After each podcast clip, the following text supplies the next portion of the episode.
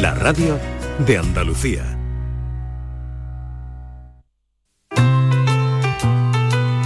La mañana de Andalucía.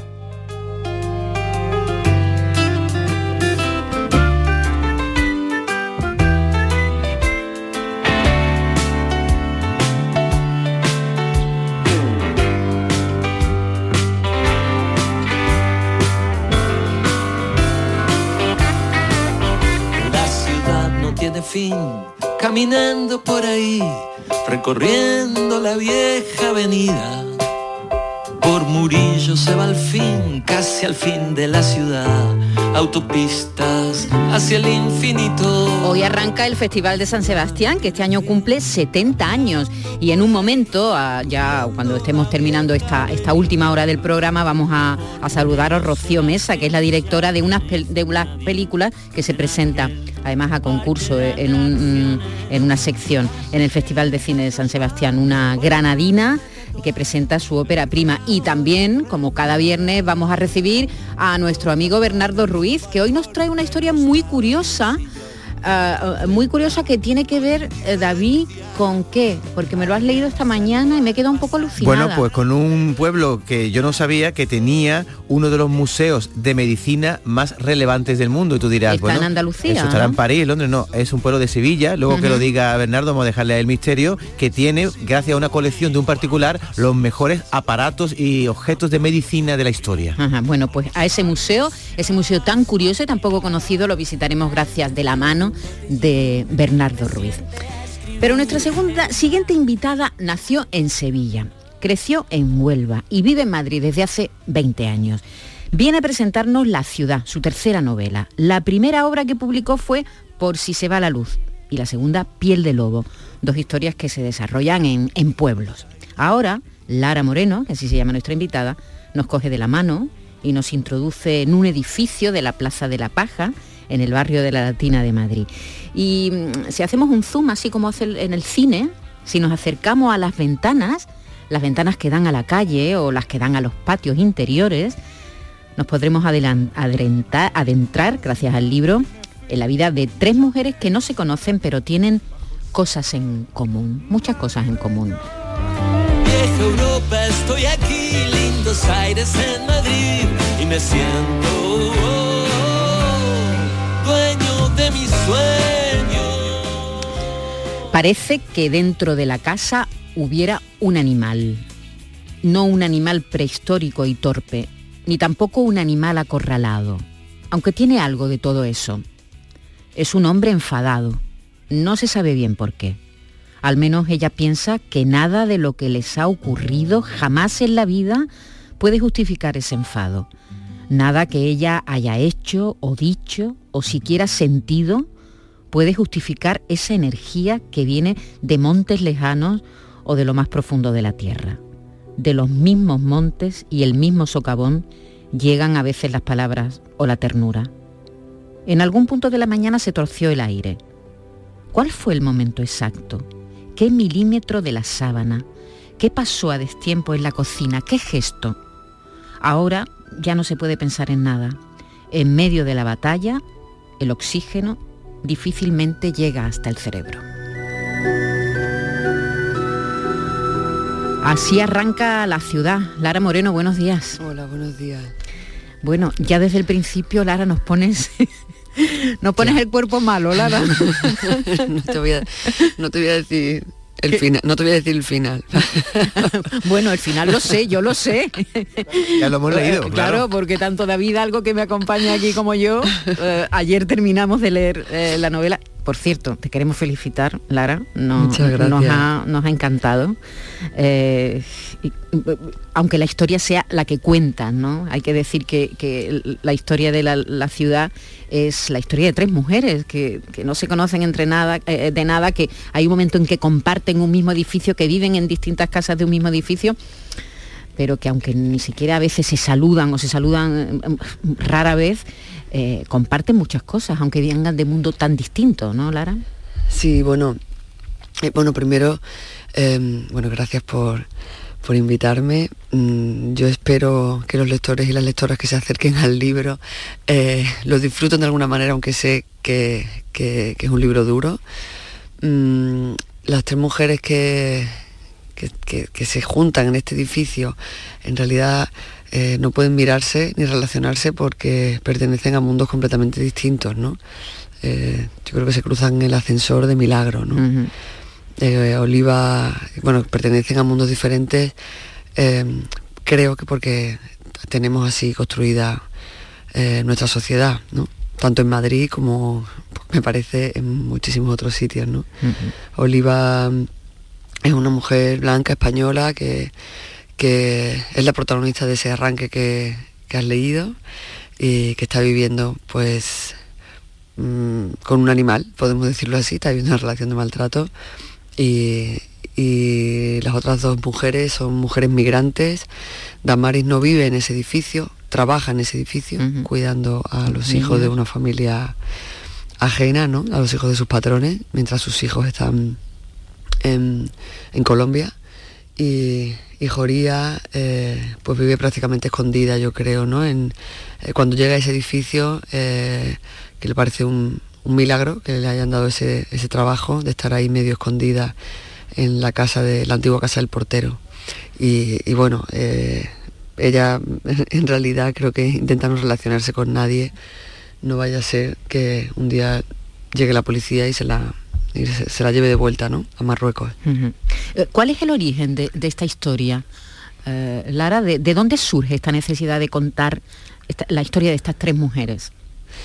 En realidad no sabía que iba a contar la historia de estas tres mujeres. Pensaba hablar sobre la ciudad, pero claro, hablar sobre la ciudad, en este caso sobre Madrid, ¿no? Madrid como símbolo de cualquier ciudad grande, ¿no? Bueno, española, pero en el fondo creo que cada vez funcionan de forma más parecida, ¿no? Todas las ciudades grandes, ¿no? Y de la necesidad de hablar, o sea, del reto, ¿no?, que me impuse, ¿no?, de enfrentarme, pues, a ese territorio tan inasible, ¿no?, tan lleno de realidades diferentes y tan complejo a la vez, ¿no? Esta fue la parte que decidí contar, la parte de un edificio del centro de Madrid, porque me pareció que era lo suficientemente simbólica como para contar, si es que se puede contar, ¿no?, en un solo libro, obviamente, algo tan grande, ¿no?, tan grande como macroestructura social, ¿no? Y no como Madrid, ¿no? Y bueno, pues ya ahí me di cuenta de que no podía hablar de Madrid sin hablar de migración, uh-huh, que mis personajes, pues, no podían ser todos españoles y blancos, como habían sido, ¿no?, en la gran mayoría de mis relatos o en la gran mayoría y por supuesto en mis novelas, ¿no? Y bueno, pues en realidad de esa necesidad de intentar hacer una fotografía, ¿no?, de cómo funcionamos, de cómo estamos organizados socialmente, yo creo, ¿no? Pues de ahí sale... De ahí sale Joría, que era la más natural, ¿no?, que saliese, ¿no? Digamos que comparte, tienen muchas características, ¿no?, pues, más conmigo más que las otras dos, ¿no? Y de ahí nacen Damaris y Joría.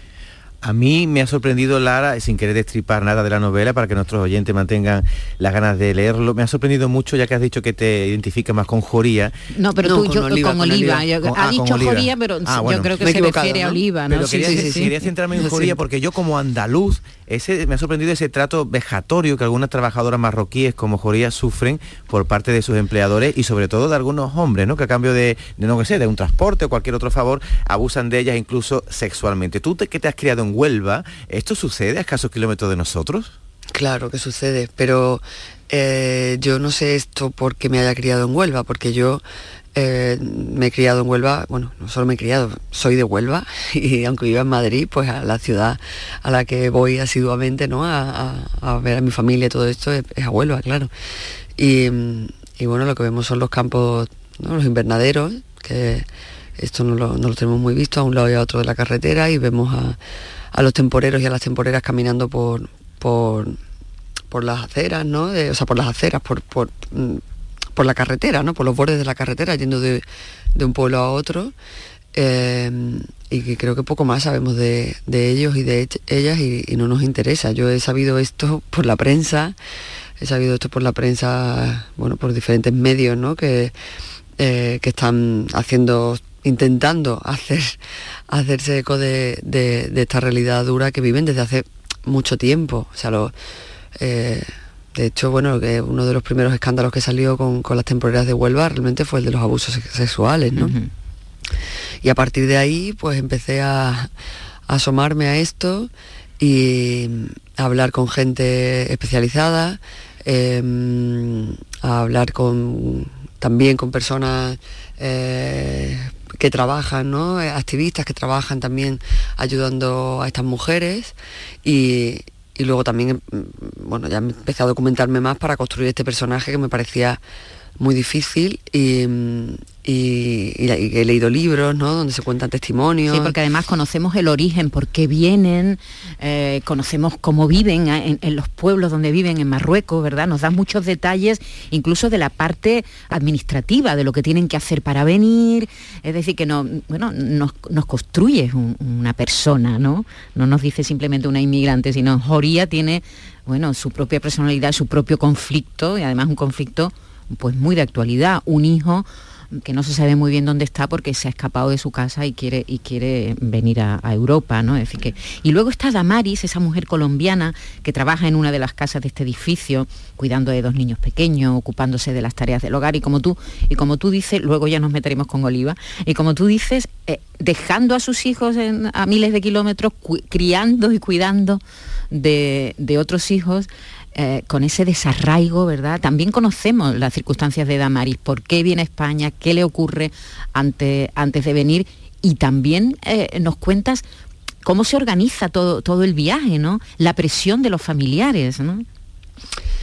La situación de Damaris, aparentemente, claro, al lado de Joria, que evidentemente creo que se lleva la palma de la dureza y de la violencia, ¿no? y de la desprotección total, ¿no? Uh-huh. Tanto por parte de las instituciones, por supuesto, ¿no? Y aparte de las personas que tengan alrededor, ¿no? Pero también de las instituciones, tanto marroquíes como españolas, ¿no?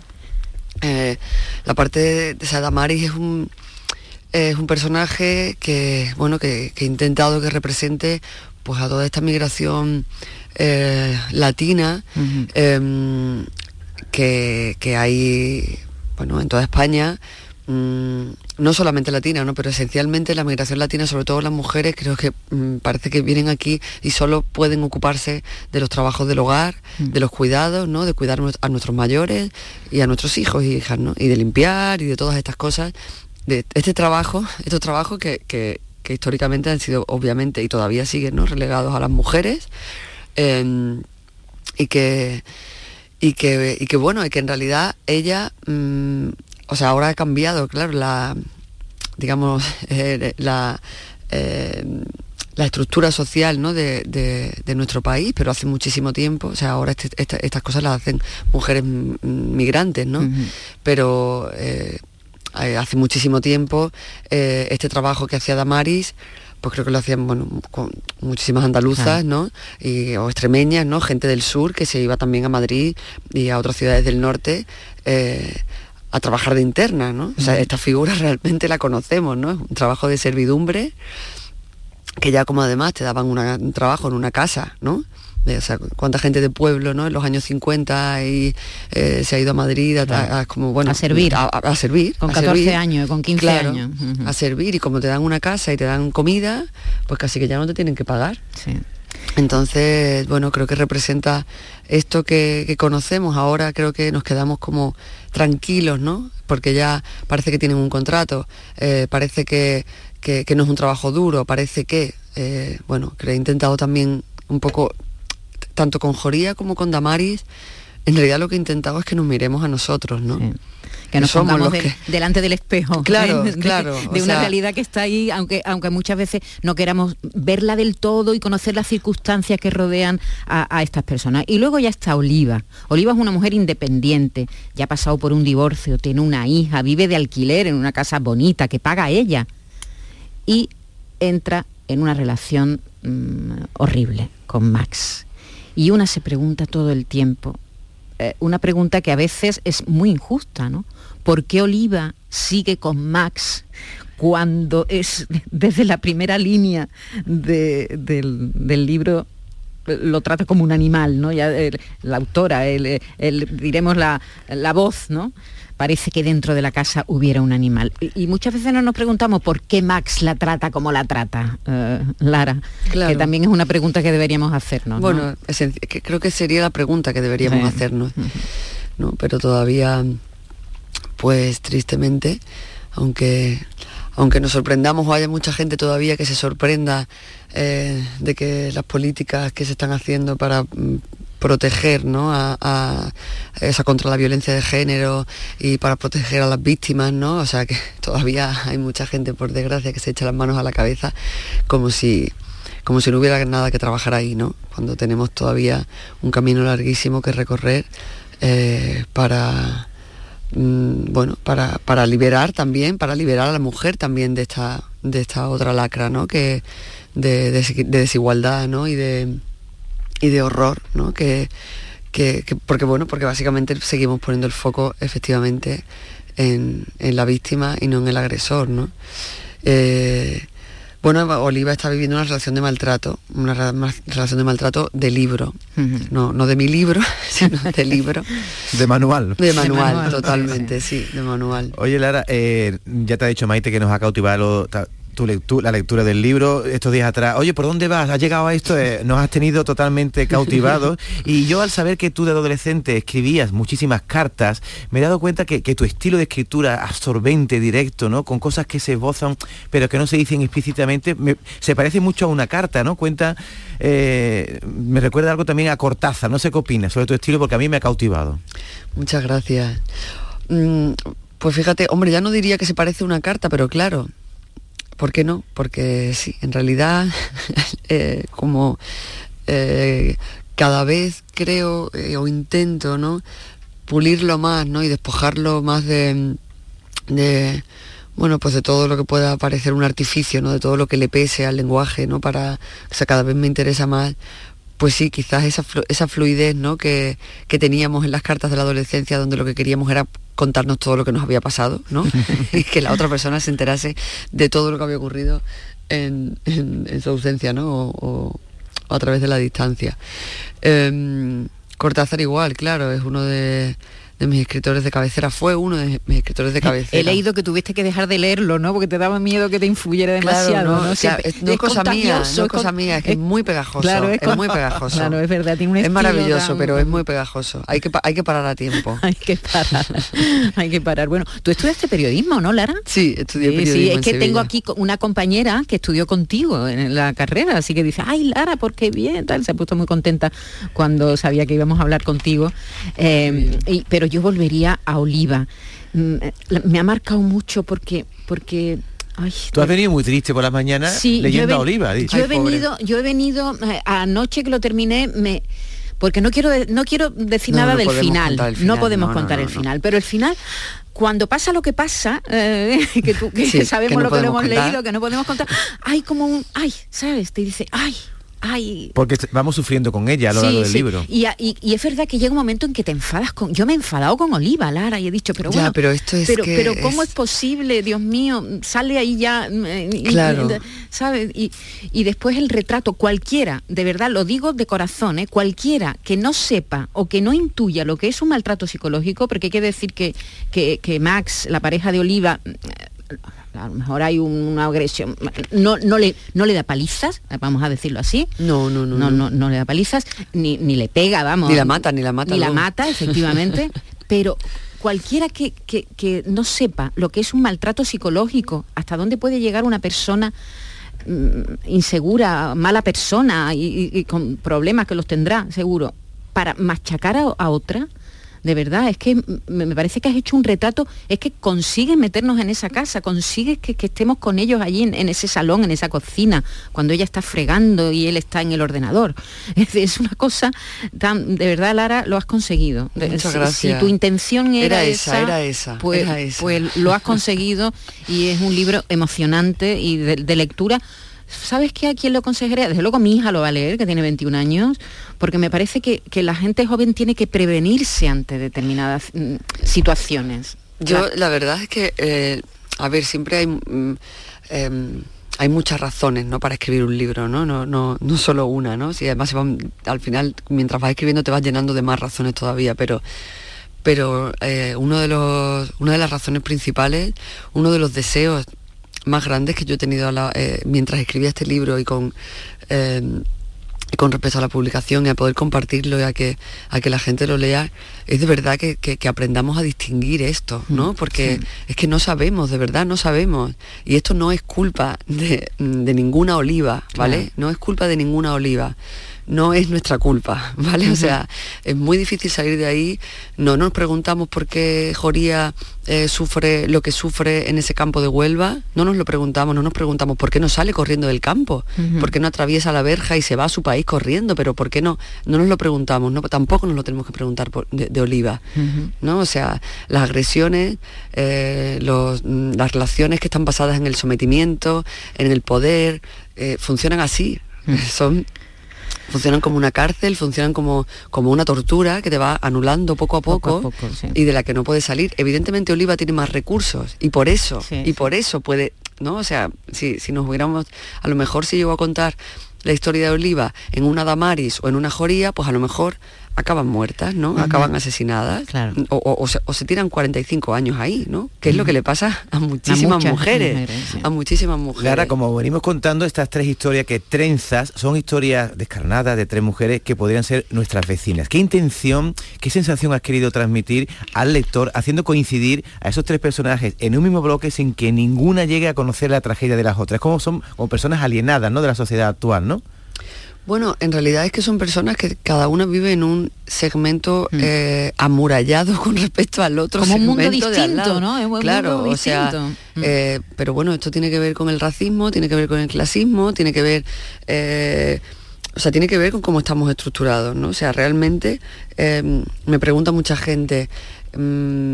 ¿Es que conoces algún caso? O sea, ¿conoces alguna temporera? No, claro que no conozco ninguna temporera. Os lo preguntaría, ¿conocéis alguna temporera? O sea, que son arquetipos, ¿no? Estas personas no existen realmente, ¿no? Bueno, estas personas están llenas de realidad. Uh-huh. Claro, como existen... O sea, obviamente me he basado en muchos testimonios, ¿no? Y para construirlas, pero me refiero... en ese edificio, pues está Oliva, que es la única que vive en el edificio. Damaris trabaja para una Oliva cualquiera, otra, ¿no?, que uh-huh. vive en otro piso, y Joría está todavía en un estrato todavía más abajo, porque sí. además es una inmigrante ilegal, ¿vale?, y escondida, no. Entonces, puede apenas dar la cara allí en el claro, en no, el se puede, no se pueden mirar, o sea, no se pueden mirar porque es que realmente creo que no nos miramos, ¿no? En fin, en la ciudad también Oliva encuentra obstáculos, ¿eh? Encuentra obstáculos en el médico, encuentra obstáculos la policía, claro. encuentra obstáculos la psicóloga y encuentra obstáculos por donde va que parece que no se enteran. Querida Lara Moreno, ha sido un placer hablar contigo. Ya te lo vamos a decir otra vez, nos ha encantado la novela. Muchísimas gracias. La recomendamos desde aquí, La gracias. Ciudad, la tercera obra de Lara Moreno, editada por Lumen. Que tengas mucha suerte. Gracias. Yo voy a leer una crítica que te hizo Guelbenzu, el escritor y crítico literario. Escribió sobre la primera novela de Lara Moreno, Por si se va la luz, que tú has leído, ¿verdad? Yo me enamoré de Lara en esta novela. Esta novela. Qué maravilla. Dice Guelbenzu, es una escritora de una vez. Sin duda, tiene una escritura compleja, vigorosa, rigurosa y que no desmaya. Tiene una historia que contar y sabe llenarla de detalles y pensamiento que su escritura recoge en lo pequeño y en lo grande.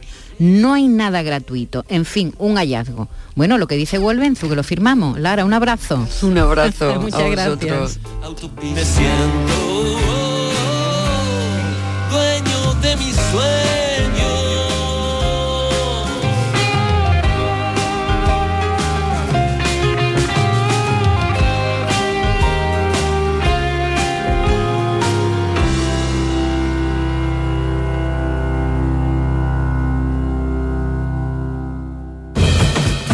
mesa de siempre. A la calita de siempre. La cabaña de siempre. Las butacas de siempre. La ruta de siempre. Para regalo, como siempre. Sueldazo del fin de semana de la 11. Todos los sábados y domingos puedes ganar un premio de 5.000 euros al mes durante 20 años. Más 300.000 al contado. Bien, acostúmbrate.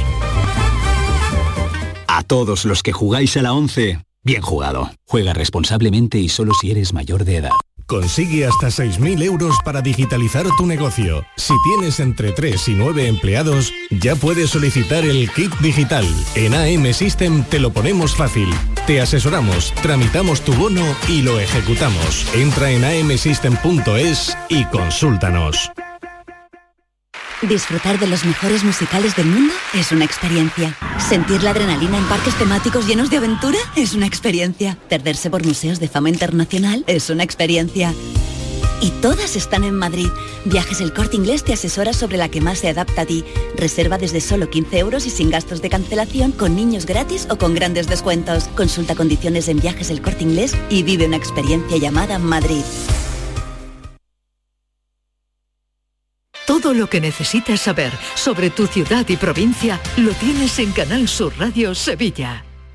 Papá, ¿de verdad que ya empieza el cole? Sí, hija, ya empieza el cole. Y la matrícula, y los libros, y los materiales, y la ropa. Pues me duele un diente, papá. ¿De verdad? No te preocupes. En The Implant sabemos que septiembre es un mes complicado y queremos ayudarte. Por eso, este mes con tu tratamiento o una tarjeta regalo de 150 euros para ayudarte con la vuelta al cole. Consulta condiciones en Clínica The Implant, tu clínica de confianza. En este mes de septiembre arranca una nueva temporada cultural en el Auditorio Nissan Cartuja. No te pierdas Ángel Martín con su espectáculo 103 noches, la obra de teatro infantil Heidi, los versos de Natalia Millán en el espectáculo Una noche con los clásicos o el musical de flamenco. Entra en auditorionissancartuja.com y no te quedes sin tu entrada. Repetimos, auditorionissancartuja.com. En Cruceros Torre del Oro cumplimos 40 años de pasión, trabajo y compromiso con el ocio, la cultura y el desarrollo de nuestra ciudad. Cruceros Torre del Oro, 40 años navegando hacia una Sevilla más sostenible y amable. Gracias por acompañarnos en este viaje. Te esperamos junto a la Torre del Oro o en crucerosensevilla.com. Centro de Implantología Oral de Sevilla. Campaña de ayuda al decentado total. Estudio radiográfico, colocación de 2 implantes y elaboración de la prótesis, solo 1.500 euros. Nuestra web, ciosevilla.com, o llame al teléfono 954 22 22 60. ¿Por qué Agua Sierra Cazorla es única? El equilibrio de su manantial es único, el más ligero en sodio, la idónea para la tensión arterial, más rica en magnesio, calcio y bicarbonato. Y ahora Agua Sierra Cazorla con los refrescos saludables de verdad. Sin azúcar y sin gas, más naranja y limón. Agua Sierra Cazorla, la única en calidad certificada. La noche más hermosa y Pilar Muriel te dan respuestas a tus preguntas. Qué bien, se acerca el fin de semana y con muchísimas ganas de encontrarme contigo. Ya sabes, viernes y sábados, a partir de las 11 de la noche hasta las 3 de la madrugada, un encuentro en el que la ciencia, la historia, el misterio y el crecimiento personal va a ser el leitmotiv de nuestros encuentros. Te espero, no me faltes. La noche más hermosa, con Pilar Muriel. Más Andalucía, más Canal Sur Radio.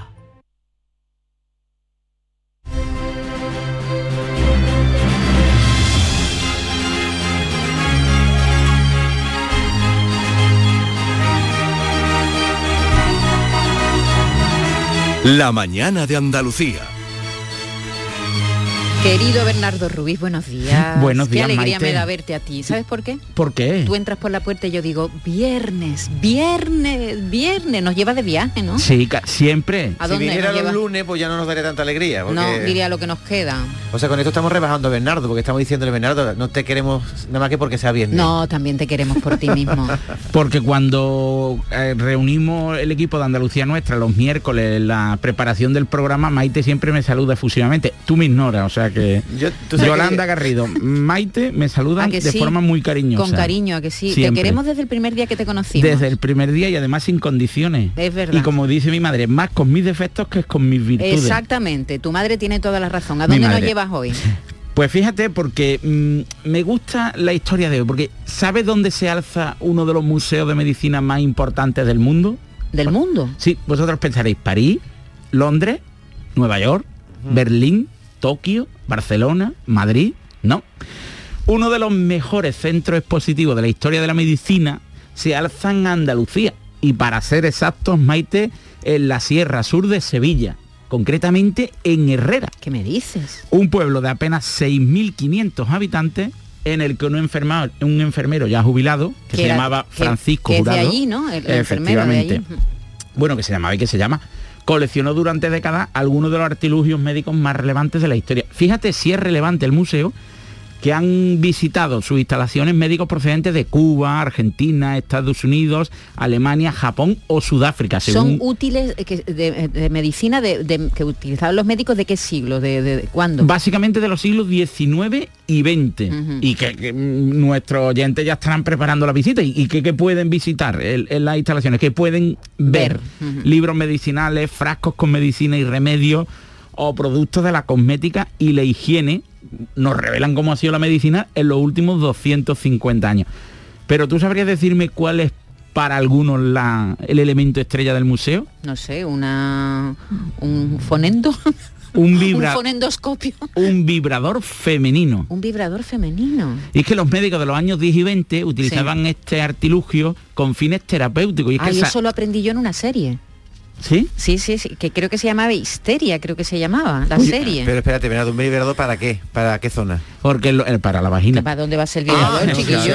Los años 20, la oreja. Las mujeres usaban vibrador, pero eso no es ahora de moderno ahora. No. O sea, la ignorancia es suprema. El vibrador nace en los años 10 y 20 porque los médicos de aquella época, los ginecólogos, asociaban algunas enfermedades femeninas a la poca actividad sexual y a la poca estimulación vaginal.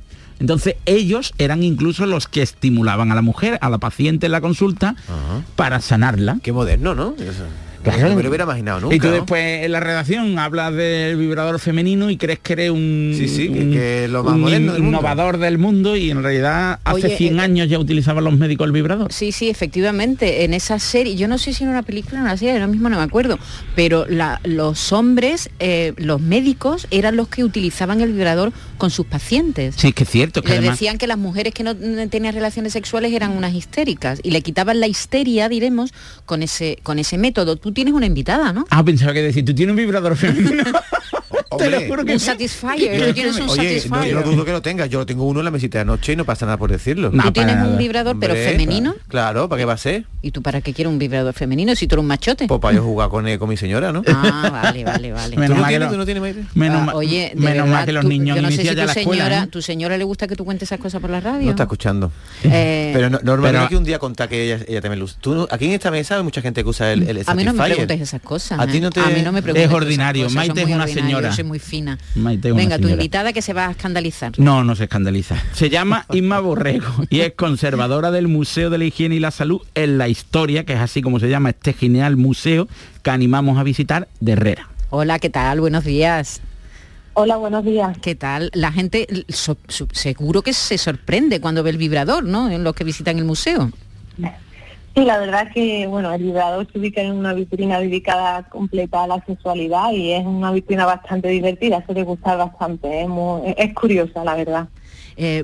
¿Dónde he visto yo, en qué museo así importante he visto los artilugios que usaban? Pero en Egipto, en la prehistoria, se usaban también artilugios alucinantes para la vagina, que dan como miedo. Sí, además, por ejemplo, algunos, incluso Isma, lógicamente, conocerá, porque el museo también habla de cuestiones relativas a la antropología. Algunas civilizaciones antiguas abrían el cráneo de los enfermos de dolores de cabeza permanentes para sanarlos. Claro, la trepanación famosa, aquella, si no el egipcio, la novela lo cuenta muy bien. Sí. Bueno, cuéntanos, ¿cuántas piezas hay? Decía Bernardo, alrededor de 2.000, ¿pueden ser? Pues mire, alrededor de 2.000 piezas de instrumental médico tenemos del siglo XIX y XX, pero en total, con las piezas así más antiguas, desde época neolítica, calcolítica y grecorromana, habrá en torno a unas 4.000 piezas. ¿4.000? Abarca, pues la manera que tenían de curar nuestros antepasados en un periodo bastante amplio. Para algunos de los expertos, el museo que mejor revela los secretos de la medicina de los dos últimos siglos. ¿De dónde proceden algunas de las visitas más curiosas que han recibido?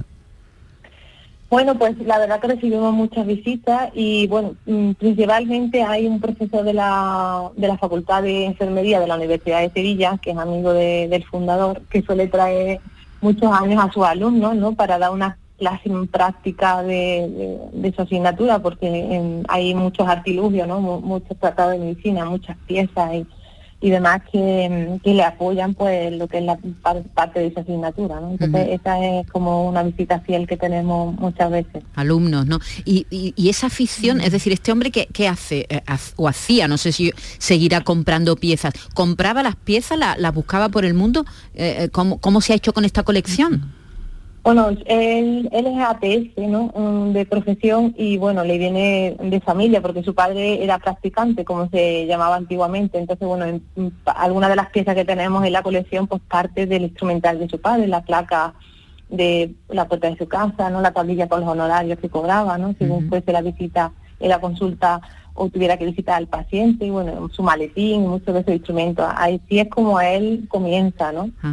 Y bueno, pues ha ido coleccionando cosas que ha ido adquiriendo. También recientemente hemos recibido varias donaciones, en concreto de una mujer de Sevilla que tiene una consulta y, bueno, pues una vez que se ha jubilado, pues nos ha donado también muchas cosas. Isma, ¿y la gente que va a Herrera va a buscar el museo? ¿Sabe que existe?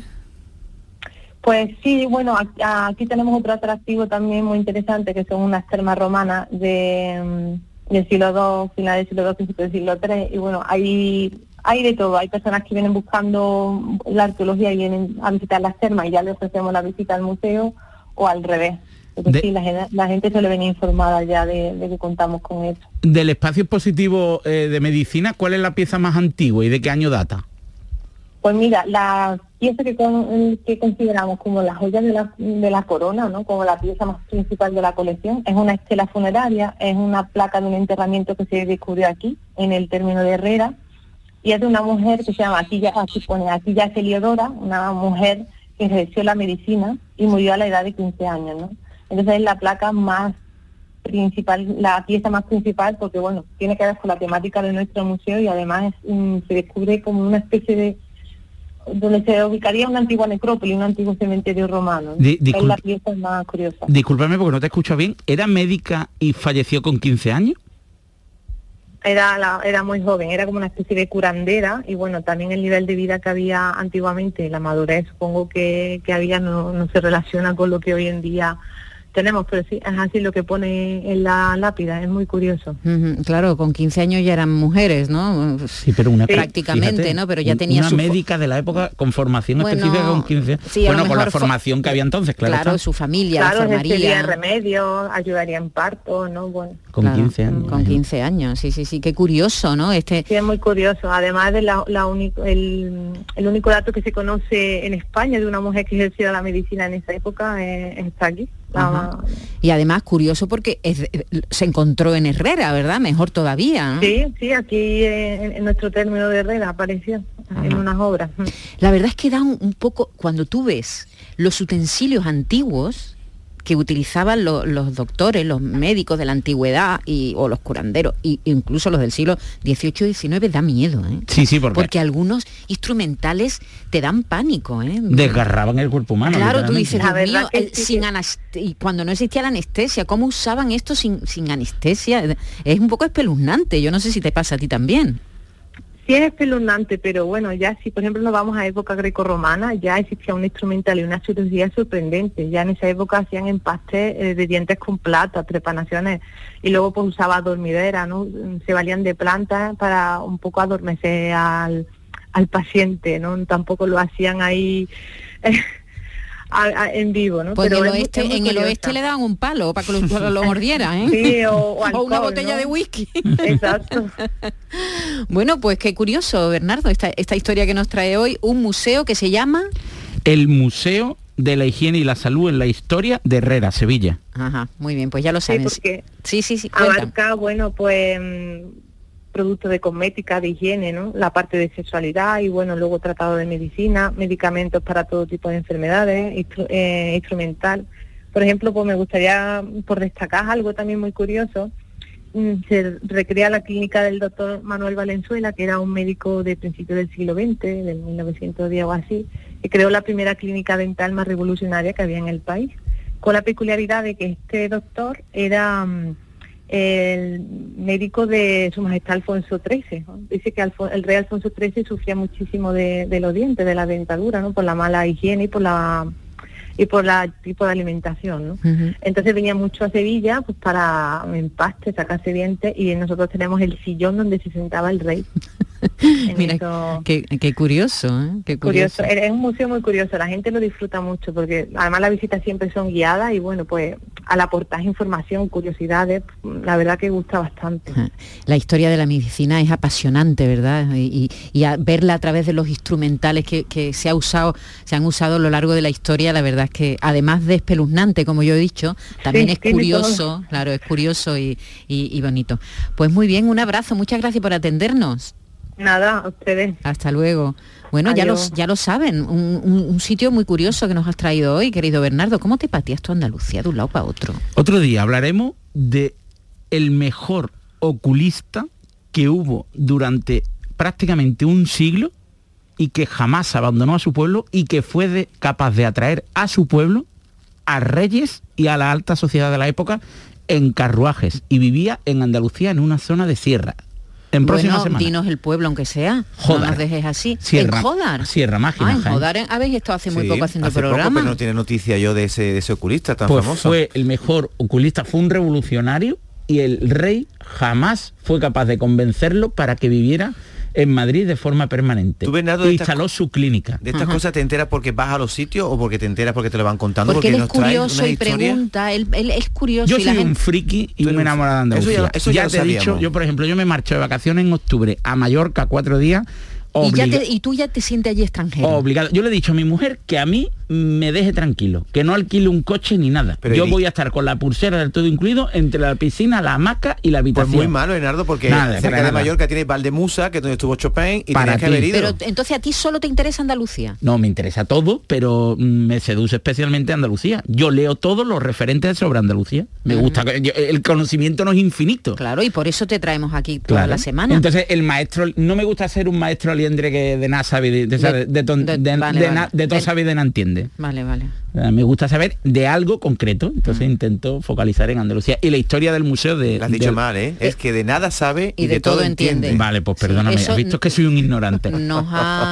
Eso lo ha dicho por nosotros, David. No, sí, por él, tú eres una sabia. Lo ha dicho por nosotros, tú eres una sabia, seguro, una erudita y una periodista de raza auténtica. Yo te admiro porque el que es friki nunca reconoces su friqueza, si esa palabra me sirve. Y tú reconoces que eres un friki, lo llevas a gala, sacas pecho, a mí me encanta. Pero una persona que ama su tierra, que le gusta lo desconocido, que le gusta el fútbol no profesional, que le gusta la Semana Santa rural, solo se puede autodenominar friki. Bueno, pues te esperamos aquí el viernes que viene con otras historias. Un abrazo, querido. ¿Te gusta el cine? Me encanta el cine. ¿Sí? Pues nos vamos al Festival de Cine de San Sebastián, que arranca hoy. Son 70 años ya, ¿eh? de Festival de Cine de San Sebastián. Hoy arranca, así que nos vamos además con una invitada andaluza a la que te vamos a presentar enseguida. La mañana de Andalucía. Cuartas jornadas Virgen Extra Patrimonio Saludable. 23 de septiembre en Úbeda, Jaén. Un evento para ensalzar las bondades del aceite de oliva virgen extra. Salud, innovación, experiencia, gastronomía, grandes ponentes y expertos. Información e inscripciones centrodeolivariaceite.com o 953 755 889. Organiza Centro de Interpretación Olivar y Aceite y Ayuntamiento de Úbeda. Consigue hasta 6.000 euros para digitalizar tu negocio. Si tienes entre 3 y 9 empleados, ya puedes solicitar el kit digital. En AM System te lo ponemos fácil. Te asesoramos, tramitamos tu bono y lo ejecutamos. Entra en amsystem.es y consúltanos. ¿Sabes que tomando 2 litros de agua Sierra Cazorla te aporta el 30% de magnesio que necesita tu cuerpo? Y además es baja en sodio. No existe otra igual. Agua mineral Sierra Cazorla. Los sábados y domingos disfrutamos de Andalucía y de su gente. Contigo, en Gente de Andalucía, con Pepe da Rosa. Tradición, cultura, patrimonio, fiestas, historia, música, humor, gastronomía, pero sobre todo, mucha gente de Andalucía. Con optimismo, con alegría, con espontaneidad, como es la gente de Andalucía. Gente de Andalucía, los sábados y domingos desde las 11 de la mañana, con Pepe da Rosa. Más Andalucía, más Canal Sur Radio. La mañana de Andalucía, con Maite Chacón.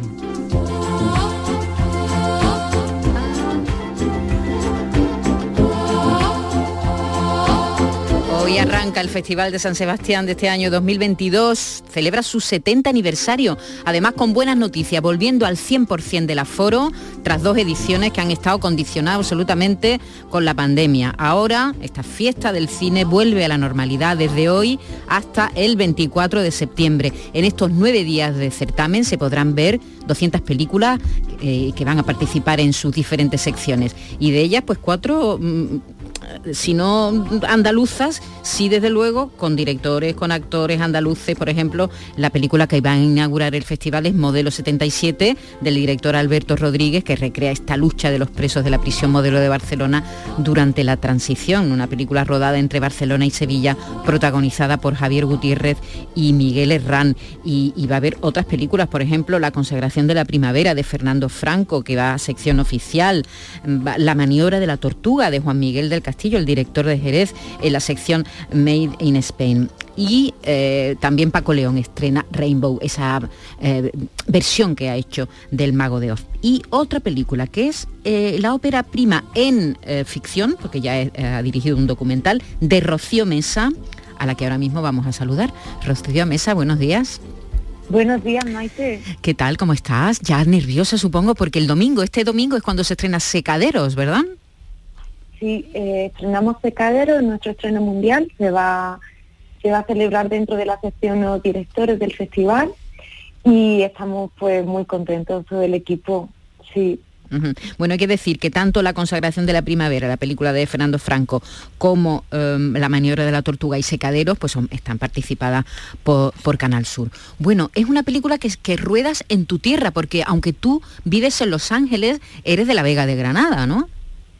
Efectivamente, yo llegué a Los Ángeles hará como unos 12 años gracias a una beca Talente de la Junta de Andalucía, y pues me fui quedando allí, pero yo soy de la Vega de Granada, he crecido aquí en un pueblo que se llama La Gabia, y pues he vuelto a mi tierra a contar una historia de un lugar que es muy cercano a mí, y he hecho una película muy granadina, muy andaluza, y con muchísima ilusión de estrenarla y de que algún día también pues podamos llevarla a las salas del sur, ¿no? Porque estoy convencida de que a muchos de los andaluces nos llegará muy dentro. Estamos deseando de ver la película, yo en concreto, porque me gusta que una directora diga, bueno, voy a rodar en aquella tierra de mi infancia, ¿no? Porque, bueno, hay muchos secaderos de tabaco, ahora nos contará de qué va Secaderos, pero ha sido rodada en Vegas del Genil, en Las Gavias, en Valderrubio, en los pueblos que rodean a Sierra Nevada. La Vega de Granada es una gran desconocida, incluso para el cine, ¿verdad? Pues sí, yo la verdad que a mí me conste, esta es la primera película que va a documentar esos paisajes, y era muy importante también para mí documentar los secaderos de tabaco, porque el tabaco fue un monocultivo durante todo el siglo XX allí en la Vega de Granada, que es un terreno pues de regadío, muy fructífero, donde la planta del tabaco pues crecía muy bien. Pero cuando dejó de ser un cultivo que daba beneficios, pues se fue sustituyendo por otros, como por ejemplo pues el espárrago o el maíz. Entonces esos secaderos de tabaco pues fueron quedando en el paisaje como fantasmas arquitectónicos, como un reducto de una historia y de una idiosincrasia, porque en esa zona llegó a ser una cultura. Uh-huh. Todavía hay familias que cultivan tabaco y que lo hacen de una forma pues tradicional, y por añoranza, ¿no? A veces más que por subsistencia. Ajá. Y era algo pues yo que quería dejar plasmado en la película. Ahí en la película tiene una parte mágica también, una parte, bueno, un poco, no sé si onírica o mágica, y lo que cuenta es la historia de este pequeño pueblo rural que es el paraíso de una niña de la ciudad que va a pasar allí unas vacaciones, pero también la cárcel de una adolescente que vive allí. Vamos arriba, que se va el día. Abuelo.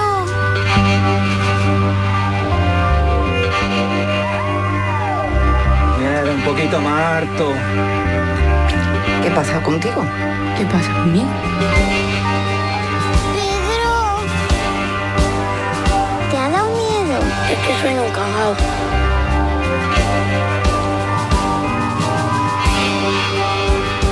Qué rara está.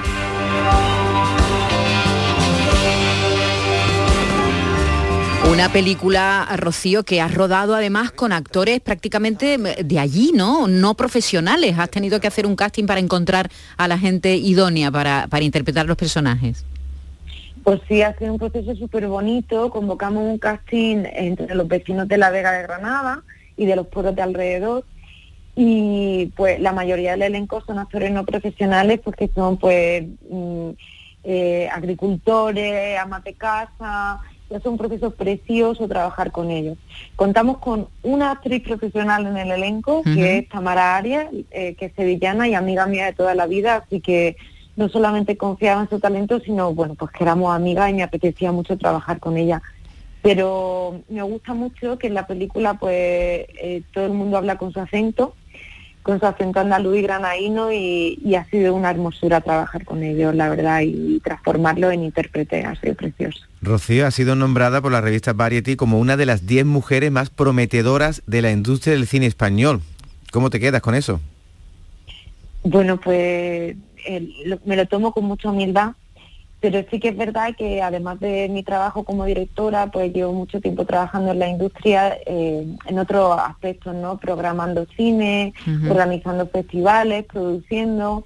Pues hay que formar comunidad, colaborar en nuestra comunidad como se pueda y ayudar en todos los ámbitos que una vea que pueden su granito de arena, ¿no? Rocío, ¿qué haces en Los Ángeles exactamente? Pues mira, en Los Ángeles es que tengo mi vida personal. Uh-huh. Llevo tantos años allí que me he casado con un americano, que es un perro, una casa. y durante mucho tiempo he organizado también un festival de cine español contemporáneo. Sí. Entonces traemos el mejor cine español de vanguardia y lo promocionamos allí en Norteamérica, entre otras muchas cosas que hago. Uh-huh.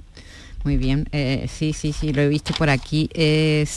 Es una historia, ¿cómo se llama? Lolo o algo así, ¿no? Se llama el festival se llama La Ola. La Ola. Eso es que no lo tenía aquí en un independiente español. Eso, sí. Lo tenía aquí en un papel y no encontraba. La Ola se llama ese festival donde eso promocionas el cine hecho desde Andalucía. Yo no sé si es más difícil, Rocío, hacer la segunda película o la primera. ¿Cómo lo ves?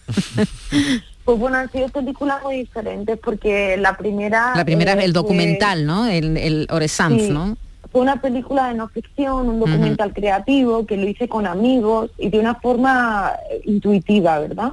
Esta película, Secaderos, sin embargo, pues ha sido una producción que hemos desarrollado a lo largo de muchos años con La Claqueta, una productora de Sevilla, sí, y con el apoyo de Canal Sur Televisión y del ICA. Entonces conseguir todos esos apoyos, esas coproducciones, también tenemos una coproducción con Cataluña, otra con Estados Unidos, pues lleva muchos años levantar, uh-huh, esa financiación. A pesar de que es una película independiente y pequeñita, sí, pero tiene un empaque pues grande, ¿no? Como has dicho antes, es una película con realismo mágico, con, uh-huh, elementos fantásticos. Para ello hemos contado con la colaboración de DDT, que son pues los mejores en el mundo a la hora de crear efectos, uh-huh, prácticos. Son los que crearon la figura del laberinto del el fauno, uh-huh, ganadores de un Oscar. Y entonces pues poquito a poco hemos ido juntando los elementos de una película que, aunque es pequeña, se ha convertido en un proyecto muy grande y claro, es muy distinto a ese primer proyecto que hice, claro, iniciático, ¿no? Que es como un poco pues más espontáneo, con amigos, y esto ya es como una empresa muy grande, claro, ¿no? Bueno, pues el próximo domingo se estrenará el estreno mundial en el marco del Festival de Cine de San Sebastián, que la verdad es que es una maravilla estrenar en un festival tan importante. Rocío, te deseamos mucha suerte, estaremos pendientes de cuando llegue la película a los cines. Un beso muy grande y suerte. Muchísimas gracias, un abrazo. Venga, gracias. Hasta luego. Ya lo saben, el festival se inaugura con otra película en andaluza, con Modelo 77, la película del director Alberto Rodríguez, que recrea esa lucha de los presos de la prisión Modelo de Barcelona en el periodo de la transición. Es curioso que una película de él, también Grupo 77, lleva el mismo número, Modelo 77, ¿te acuerdas? Grupo 7 era. Grupo 7, exactamente. Eso, sí. ¿Le gusta el 7 a Alberto Rodríguez? Le gusta el 7, sí. Porque 7 vírgenes... O eran, no eran siete, ¿no? O si eran siete también. También eran siete. Sí, mira. Bueno, pero esto en realidad hace referencia al año, ¿eh? Donde ocurren estos acontecimientos que fueron acontecimientos verídicos, vamos, pasó de verdad.